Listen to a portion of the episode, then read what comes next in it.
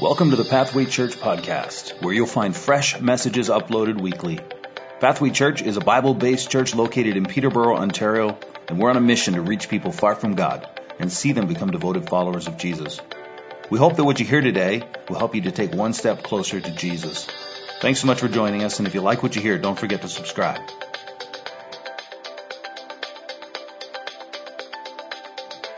Today we are in week two of a three week message series called Times Like These. And I wanted to have an opportunity over this three week series to speak as a pastor to our church family about the times that we find ourselves in, the situation that we find ourselves in. And so if you're a guest with us, we're so glad that you're tuned in. We're so glad that you're watching this stream. And I hope that this message will be helpful for you. Again, this is week two. And uh, for this three week series, we actually find ourselves in uh, a chapter of the Bible called 1 Kings chapter 17. And this chapter can be divided into three short stories about the prophet Elijah. And last week we started the first story and we learned some things about how we can have faith through uncertainty, through times like these. Uh, last week's message I titled um, Unprecedented unprecedented. And that's a word that we're hearing thrown around a lot in the media about this time that we're living in. And of course, the definition of the word unprecedented means not done or experienced before. And so many of us, you and I, are experiencing a pandemic, the COVID-19 pandemic for the first time. And so for us, what we're experiencing and living through is certainly unprecedented. However, what we learned last week is that when you back out the lens of the camera and you begin to look at a larger uh, piece of human history, what you and I discover is that um, what we're currently experiencing might be new to us, but it is not new to humanity. And people throughout ages past have gone through difficult times, wars, famines, natural disasters, and pandemics. And so the reason why that's encouraging is because we can look back at history, we can look back at the stories of men and women of faith who not only experienced and lived through times like these, but their faith shone and their, their knowledge of God and their faith in God grew during times like these. And that's what I want for you. Uh, this past week, the Premier of Ontario, uh, Doug Ford, started to unroll a basic plan for how things might begin to open up in the weeks and months ahead. And they talked about it in stages. And so obviously right now we're confined to very, very small, limited numbers of people and social distancing, but in the weeks ahead they might open it up to a few more people and more, and stage by stage begin to move back towards some sort of normalcy. Well, what I've discovered and what we're going to see in our text today is that God also operates in stages. Stage one for Elijah, for those that weren't with us last week, God sends a prophet by the name of Elijah to the king of Israel, Ahab. And uh, Elijah says to the king, there's going to be a drought. There's no rain until I say so. And then God actually tells Elijah to go hide by the brook Cherith. So Elijah's going to go and he is in complete isolation. I don't know if anyone can, you know, understand what that feels like, but he's in isolation for over a year, drinking water from the brook, brook and being fed miraculously by, by ravens. And that's sort of stage one. Complete isolation. God is providing everything he needs. He is preparing Elijah for the next phase of his ministry. He's protecting Elijah during this season of difficulty. And I believe God is going to prepare for, provide, and protect for us as well. But that's stage one. Stage two, uh, as we get into our text today that you just heard Andre read a few moments ago, in verse 8, we're going to see God move. He's going to move Elijah from the brook to a new place, and there God is going to provide for him in a brand new way. Step one, Stage one, God was providing miraculously by ravens. Stage two, God is actually going to provide the materials, okay, flour and oil for a widow to provide for Elijah. Uh, stage one, God did everything. Skip the dishes. It just showed up completed.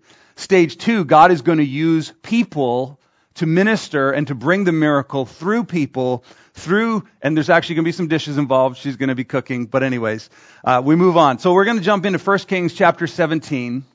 And last week where we ended was he's sitting by the brook, ravens are feeding him, and all of a sudden the brook dries up. And I said this as we closed last week. Man, sometimes it's weird. Like God is providing miraculously and all of a sudden his provision stops. And it's like, God, I thought you were providing for me. And we discover that at this point, God wants to change some things. Here's what it says in verse 8 of chapter 17. Then the word of the Lord came to him. I don't want to rush past this particular passage. Here's why. This is the second time in eight verses that we see something like this. The word of the Lord comes to Elijah, and Elijah is going to do what the Lord is telling him. Now, personally, I believe that God will primarily lead his children and his people in this way. In what way are you talking about, Pastor? This way. Step by step. He doesn't give us the game plan. He doesn't tell us the next five years, the next ten years. Man, I wish God would give me the plan for the next ten years of Pathway Church. I wish He would give me the next five things I need to do in my marriage or with my family. But He doesn't do that. He doesn't lead that way. He gives us the next step and only the next step. Elijah doesn't know what's coming next. He doesn't know ab- about the widow. He doesn't know about Mount Carmel. He doesn't know about all the things that are going to happen. God says, here's the next step. Do that. And he has to trust God enough to take the next step. Sometimes, uh, maybe some of you have experienced this. You'd be driving in a city that you're not familiar with, and you have somebody in the car who knows the area who's telling you where to go, but they're not giving you the map. They're not telling you how to get there. They're just giving you one step at a time. That's frustrating, right? I'm asking my people in the in the audience here who we got. Okay, we got a few staff behind the scenes, and and, and so when you ask the person, you say, "Hey, um, do I turn here?" No and, and you're driving down the road, and this is so frustrating me because I guess I just like to be in control and I like to have the master plan. And it's like, here? No. How about here? Right? Left? Like, I'll, I'll tell you, don't worry about it. Just, and then they'll say, okay, turn right here. And you turn, and it's just like driving me nuts. And God will lead us that way too. And I believe the reason why God leads us that way is because, is because if He said, here's the next five turns, we'd ignore Him. We wouldn't need Him. They'd be like, okay, I got this. I got this now. If he told me what to do for the next five years, I would run off and do it without him. And God wants to be part of my everyday. He wants to lead me day by day, step by step, season by season. And so it's important for us to remember, just like Elijah just had to wait. God sends him to the brook and he sits there for like a year and a half. And then all of a sudden the brook dries up and God speaks and says, I want you to go there now. And all he can do is obey. Simple obedience. Here's what it says. The word of the Lord came to him, verse 8. Arise, go to Zarephath, which belongs to Sidon, and dwell there. Now, this may not mean much to you, but Zarephath is a small town in uh, the, the, nation of Sidon. Now, Sidon is on the northwest corner of ancient Israel. So Elijah is going, if we had a map, Elijah's going from over here and he's traveling around the entire country of Israel to the northern corner and God is sending him to a nation that's not even Jewish. He's sending him to an enemy nation. In fact, what I think is so cool about this is Sidon is actually the birthplace of Ahab's wife Jezebel. So while Ahab and his wife are frantically looking for Elijah to end the famine and they can't find him anywhere, God is actually hiding Elijah in Jezebel's hometown. That's, God just has a funny sense of humor. He's just like, I can do that. So God does that. He sends him there. And uh, another interesting thing about this is that this whole thing See, sometimes when we're going through experiences, we don't understand the why. We don't understand the purpose behind what we're experiencing. God has a plan. Elijah doesn't know what it is. And through this chapter, 1 Kings 17, and through Elijah's story, God is actually foreshadowing some things that he is going to do for the entire world down the road. Do you guys know what foreshadowing means? Foreshadowing is this idea, like in a story, in a film, um, there are elements that lead you to see something that's about to come. Let me give you an example if you're watching a Western movie, you know, and Clint Eastwood, you know, the hero of the story, he comes walking into the bar, ka-ching, ka-ching, ka-ching, ka-ching, and he gets that, you know, the cool squinty thing, and he's just looking, and, and, he, and he drinks his alcohol, and, he, and as he's walking out of the bar, ka-ching, ka-ching, ah, he's leaving the bar, and what happens? There's some shady character in the back corner, it's all dark, he's just polishing his gun. And when you see that character and you hear the music, you know it's a foreshadowing there's going to be a duel. These two are going to have it up. They're going to fight. This guy wants to kill the hero. And you know that. And so what God is doing, he's sending Elijah to a Gentile nation, to a widow who's not a Jew, and he's going to save her by, by, via Elijah. And what's cool about that is that foreshadows that God is not just going to save the nation of Israel, but He's going to save people from every nation, every tribe and tongue who believe Him, take Him at His word, and trust in His Son. So even in this ancient story, God is already preparing the way and foreshadowing through Elijah's life. I wonder what God's doing through us in this time and season. How God might use the things we're experiencing and learning and growing through at this time to impact the world around us. And so, again, obedience to God positions us to receive his provision. We said this last week. Elijah, he's at the brook Cherith. Ravens are feeding him. It's all good. God's like, I want you to go to Zarephath in Sidon. And Elijah could have said, well, I'll just, I'll just stay here, but God says, no, no, I'm still providing for you, but my provision's moving over there. And it's obedience that causes Elijah to move his position so that he can now receive the provision that God is going to provide in a new way at a new place. And you know, of course, whenever God directs us in a new way, it requires us to change.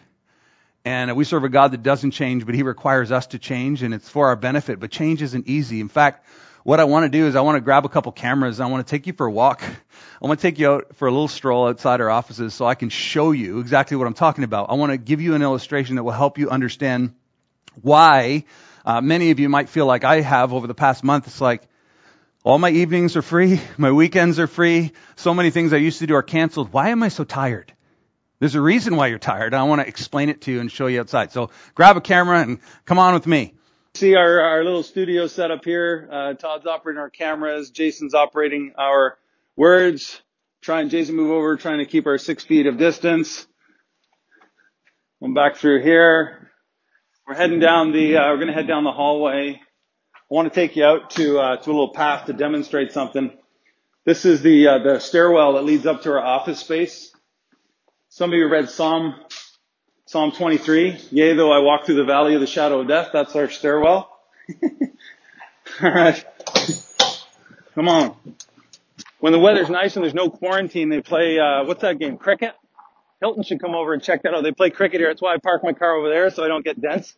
Yeah, so I'm out on the path behind our office. You can see this nice clear path. Lots of people walking down it all the time. And, and honestly, um, you know, life before COVID-19, we had our, our, uh, our schedules, our routines, our habits that we did every day. And it was like a nice, well-worn path. In fact, I was listening to Henry Cloud and he was talking about, he's a psychologist and author. He was saying that, uh, the way our brains work, our, our neural pathways get wired and they're like this trail. They're well worn.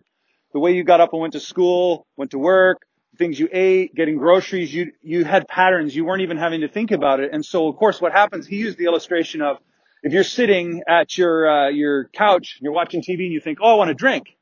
And you, you know exactly how to get up, go to the fridge and come back and you don't even have to think about it.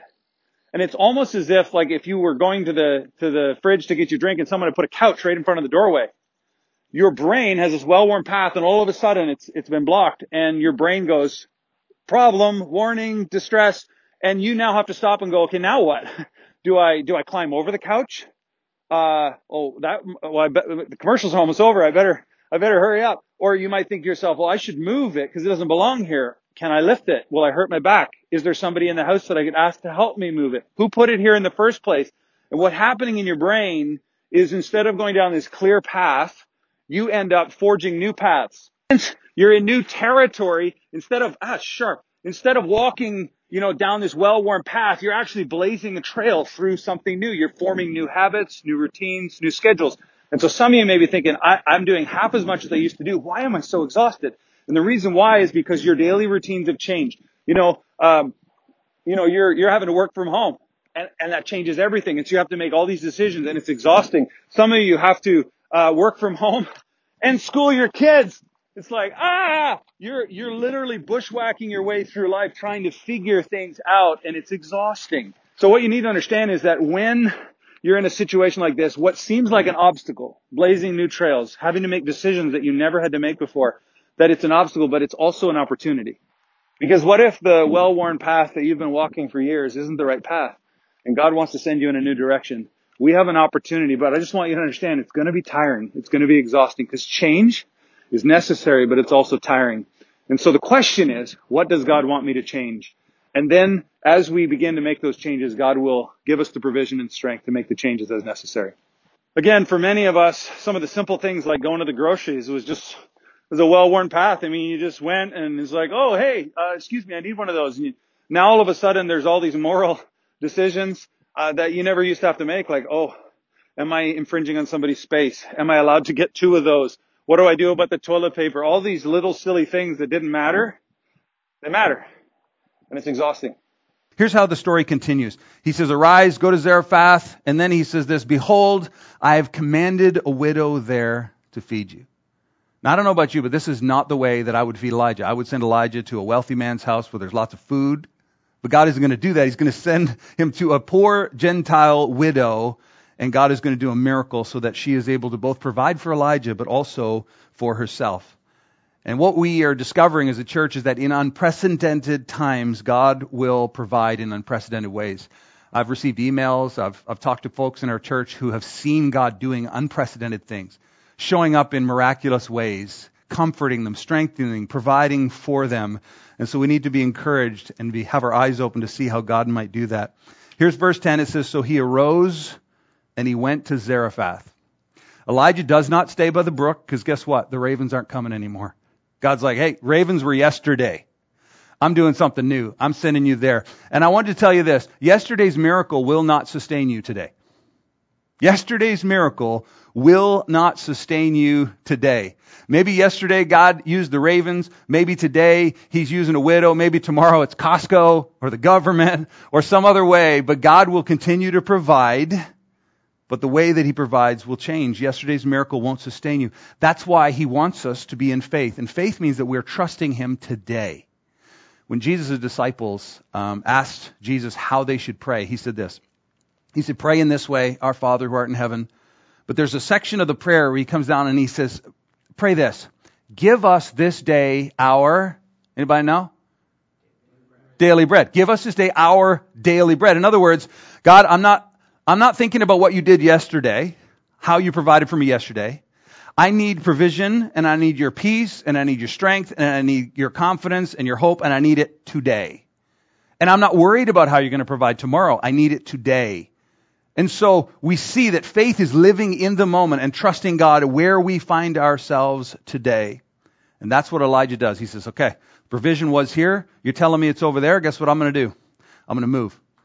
As I said earlier, he had to travel a long distance. He had to go to a nation that wasn't his own. He was willing to get uncomfortable, but he was able to receive the provision of God. So, we're talking about faith through uncertainty. That's the subtext of the series, faith through uncertainty. And so what is faith? Let me just answer with a couple quick ideas. Number one, uh, the writer of Hebrews says this, faith, without faith, it is impossible to please God. So if we don't have faith in God, whatever that is, we can't please him. Jesus also said this. He talked numerous times about how when Jesus returns, when he comes back to the earth, he says, Will the Son of Man find faith on the earth? It's almost as if, you can zoom in on me just a little bit. It's, it's almost, it's almost as if God is sitting in heaven, kind of leaning forward, scouring the earth, going, Is there somebody of faith? Is there somebody who trusts me today? Is there somebody that's actually praying and believe I'm going to answer? Oh, there's somebody. Oh, there she is. There, oh, there's a child praying at their bedside. And, and God is looking, He's looking for faith in the earth. And that's incredible because God at this time during this famine, God is scouring the nation looking for anyone who would trust Him and believe in Him. And He finds a widow in Zarephath. She's not even a Jew. In fact, Jesus mentions this woman nearly a thousand years later, Jesus is in his hometown, and all the people are like, Oh, you're Jesus? You're, you're a Messiah? You can do miracles? Show us your miracles. Show us what you can do. Show us your power. And he actually references this widow. Here's what he says in uh, Luke 4, verse 25. He says, But in truth, I tell you, there were many widows in Israel. During this famine, there were a lot of widows who didn't have food. And he says, When the heavens were shut up for three years and six months, and great famine came over all the land, and he continues, and Elijah was sent to, let's all say it together, none of them. He was sent to none of them, but only to Zarephath in the land of Sidon to a woman who was a widow. Now, when Jesus says this, the crowds from his hometown get mad. Because what he's saying is, this Gentile poor widow from a neighboring nation that's not even a Jew had more faith in God than you guys do. So she got to see the power of God in action and you don't. And they got mad. They got mad. So here's the question. What kind of faith did this widow have? What kind of faith did this widow have? Well, I don't have the answer for you, but I do have a couple things from the story that are indications of the kind of character and the kind of faith that she had. And it says this in the next verse. And when he came to the gate of the city, Elijah arrives at his destination. It says, Behold, a widow was there gathering sticks. She's just out by the gate picking sticks up off the. Guys remember the game Pickup Sticks? that was such a stupid game. You could never win all the sticks for ten. Anyway, uh, so she's out there gathering sticks, and, and, and Elijah shows up and he sees her, and, and I just wanted to tell you, she was industrious. She was not sitting around. We're going to find out in just a sec. She was preparing her last meal to die, but she hadn't given up. And she's hard at work. And what's always fascinated me in the scriptures is how Jesus, when he turns up, he doesn't find academics. He finds people that are working hard. He finds people who are industrious. He finds people that are doing things. And I want to tell you this about faith. Faith isn't lazy. I, man, I grew up in churches where people talked about faith all the time, and it was like, basically you're sitting in a La-Z-Boy going, God, you promised. I have a passage. You better do what you said you would do. You better do your part. And what I've discovered when I read the scripture is that whenever God wants to do something in the world, He promises that He's going to do something, but there's always a part that we have to play. And the part that we play is an indication of our faith that God will do His part. You say, well, isn't that works? No, it's actually how God works. Let me give you a couple examples. Jesus shows up by the Sea of Galilee Peter's been out fishing all night, no fish. Jesus says, Hey, Peter, throw your net on the other side of the boat. Now, Peter's a fisherman. He knows there's no fish here. That's not going to work. He says, At your word, I'll do my part. And he throws the net off the side of the boat, and, and, the, and the net is filled with fish, and there's this miraculous catch. So, God had a plan to provide for Peter. He had a plan to do something miraculous, but Peter had a part to play. And unless Peter did his part, guess what? God wasn't sending the provision. There's a guy in the Old Testament called Naaman. And the prophet tells him, if you want to get rid of your leprosy, go dip in the river Jordan seven times. And he's like, that's just stupid. That won't cure leprosy. But he obeys the word. He does his little part and God does the rest. And that's how God works in our lives. He gives us a thing to do. And sometimes we're just unwilling. We're unwilling to move. We're unwilling to change. We're unwilling to do our part. This woman was industrious. This woman was not lazy. Okay? So if you're sitting with somebody right now, just turn and ask them, say, how's your faith? Just go ahead and ask them, how's your faith? Is your faith industrious? Are you, are you doing your part? And maybe a question for reflection would be this. Um, is there something God has asked me to do and I'm relenting to do it? Is there something He is leading me to do and I won't do it and I'm actually holding back what God wants to do in my life at this time? She's industrious. Faith isn't lazy. Here's the next thing. It says, And he called her and said, Bring me a little water in a vessel that I may drink. He asked her for a drink of water. Now, if I was her, I would say, Get your own drink. What do I look like? Your servant? Don't you know my son and I are about to die? Don't you know my situation? How could you ask that of me? She thinks to herself, Well, I don't have money, I don't have food, but I can get him water. And so she doesn't say anything. She just begins to go and get the water. And I just made this note that Authentic faith uh, is always connected with a servant's heart.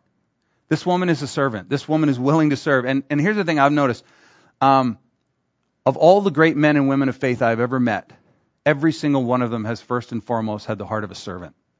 And if you're sitting at home right now, I want you to think about someone that has great faith that you really respect. And I want you to think about, are they a servant? And I think you're going to find the answer is yes. In fact, who's the greatest person with the most faith that ever lived? I'm asking the people, my, my staff in the audience. Who is it? Jesus. Thank you. Jason got it right. Jason's running the slides behind the scenes. He got it right. Jesus. And, and you know what Paul says about Jesus? I think it's in Colossians 2. He says, he says that even though he was in the form of God, he did not consider equality with God a thing to be grasped. But what did he do? He laid down his life. He opened up his arms and he became a servant for you and for me. And I'm telling you, if, if if people are walking around being like, I'm a man of faith, I'm a woman of faith, I trust God through the pandemic, and they're not willing to serve others, forget it. It's not real. The greatest faith will always produce in you a servant's heart, and they're interconnected always. Continues in the story, he says this in verse 11, and as she was going to bring it, she's going to get the water, just like he asked. He called to her and said, bring me a morsel of bread in your hand. It's like, oh, by the way, while you're getting that water, would you mind bringing me back a piece of bread? And of course, um, this is going to be a problem, but I wanted to, to note this that God will often ask us to do just a little bit more than we can do. He'll ask for a little more than we have. And the reason why he does that is so that we'll have to depend on him. Remember, this is about faith. So this reminds me very much of the story when Jesus and his disciples have a crowd of, of 5,000 people in front of them and Jesus turns to his disciples and says, feed them. The people are hungry. You feed them. we don't have enough money. We can't buy bread. How in the world are we going to be able to feed them? And what does Jesus say to the disciples? He says, well, what do you have? And they say, well, we have this little boy's lunch, some loaves and fish. And God will always take what we have and multiply it for what we need.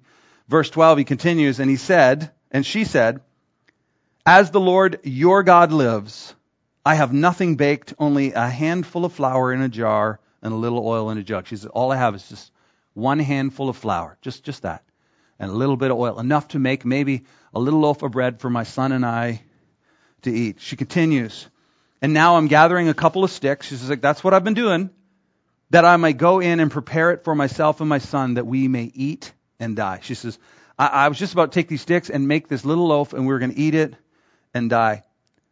And as I was reading this, I thought to myself, isn't it amazing that God shows up when we reach the end of ourselves? And, and it's not that God, it's not like God is disinterested in us until we hit rock bottom. It's usually we're disinterested in God until we hit rock bottom. Isn't that true? I mean, it's like, we, we, as long as everything's fine, we don't need Him. And then all of a sudden we realize, man, this is the end. I've run out of resources. There's nothing else I can do. And God shows up and she is ready and willing to receive his salvation. And so God shows up at this time. And in verse 13, he says, Elijah said to her, do not fear. I was reminded this week, we were doing a little trivia thing with our staff, and I was reminded that this particular phrase, do not fear, appears in the Bible 365 times, literally one time for every single day of the year. And so you and I need to remember that today, that we should not live in fear. God is with us. He says, go and do as you have said. You're gathering your sticks. You got your little bread. Go and make your loaf. Go and do exactly as you said. This is where things get interesting. He says, but first. Can we all say that together? But first. I know some of you at home are like, he can't hear me. It doesn't matter if I say it. Nobody can hear me say it. I need you to say this. This is super important. But first. But first, make me a little cake of it and bring it to me. And afterward, make something for yourself and your son. Think about the audacity of this. This prophet just heard that she is preparing her last meal. She and her son are about to die, and he's like, Yeah, um, make me a loaf first. And then once you've fed me, you can kind of live on and eat what is left over. But here's what he does. He gives a promise with this. In verse 14, he says, For thus says the Lord, the God of Israel, the jar of flour shall not be spent, and the jug of oil shall not be empty until the day that the Lord sends rain upon the earth. As I was thinking about this, I thought, you know, God has the audacity, not just in this case, but throughout the scripture, to ask you and me to give him our first and our best. And that idea flows throughout the scriptures, through the Old Testament and New. God requires of us that we give him our first and best. And this is where a lot of preachers would jump into a giving sermon, you know, you know, give your money to the church, help us through the pandemic. I'm not doing that. I'm talking about giving the first of your time to God. I'm talking about giving your heart and your priorities to God. I'm talking about giving your family to God. I'm talking about your resources, your money, all of those aspects that God actually asked for our first and best. In the Old Testament, he would say if you had a herd of sheep and you had 10 of them, you took the best sheep and you sacrificed it to God. And that makes no sense because you should breed the best sheep for more best sheep. But God says, no, I want you to give it to me and trust that I will provide with what you have left over. And that's exactly what Elijah is going to do with her. And I believe that's what God is doing for us today. He's like, in this time of lack, would you open your hands and would you give me your first and best? And it doesn't make sense, but when we give God our first and best, He promises to provide. He promises to protect us. He promises to give us our daily bread. Verse 15, this is amazing. And she went and did as Elijah said. And as I read that, I think to myself, would I? Would I have taken my last bit of food? Sorry, Nathaniel, Nora, you don't get your cereal this morning. I'm giving it to a prophet. Like, would I have done that? Would I have had the faith to trust God that He would provide in some other way? And she did. No wonder God found her and overlooked the rest of Israel. Because here's this woman is not even a Jew, and she's going to trust the God of Israel enough to give away her last meal. This is powerful stuff. Verse 16, again, it says the jar of flour was not spent. Sorry, I missed a verse. Go back to 15. And she and he and her household ate for many days. I thought that was a typo at first. And she and he and her household ate for many days. God, because of her obedience, because of her faith, God provided for, again, the prophet, because God was going to provide for his people, but he also provides for the widow and her son and whoever else was living in her house. God provided just as he promised because she was willing to do her part. Verse 16, the jar of flour was not spent, neither did the jug of oil become empty, according to the word of the Lord that he spoke by Elijah. When we have the faith to trust God, wherever he's moving us, whatever he's asking of us to take steps, because remember what we're saying, that obedience to God actually positions us to receive his provision. And so here's the question I wanted to close our service with is simply this. Are we willing to hear and obey? Are we willing to live each and every day dependent on Him? Not, hey, give me the next five steps and I'll drive over there. Give me my daily bread. Lord, today I'm listening. What do you want me to do? I know right now it's easy for, for people, including myself, to make excuses. It's easy for us to say, hey, you know what? There's so many things we can't do. I can't go to an old folks home. I can't go here. I can't go and serve those people. There's all these restrictions that I can't do.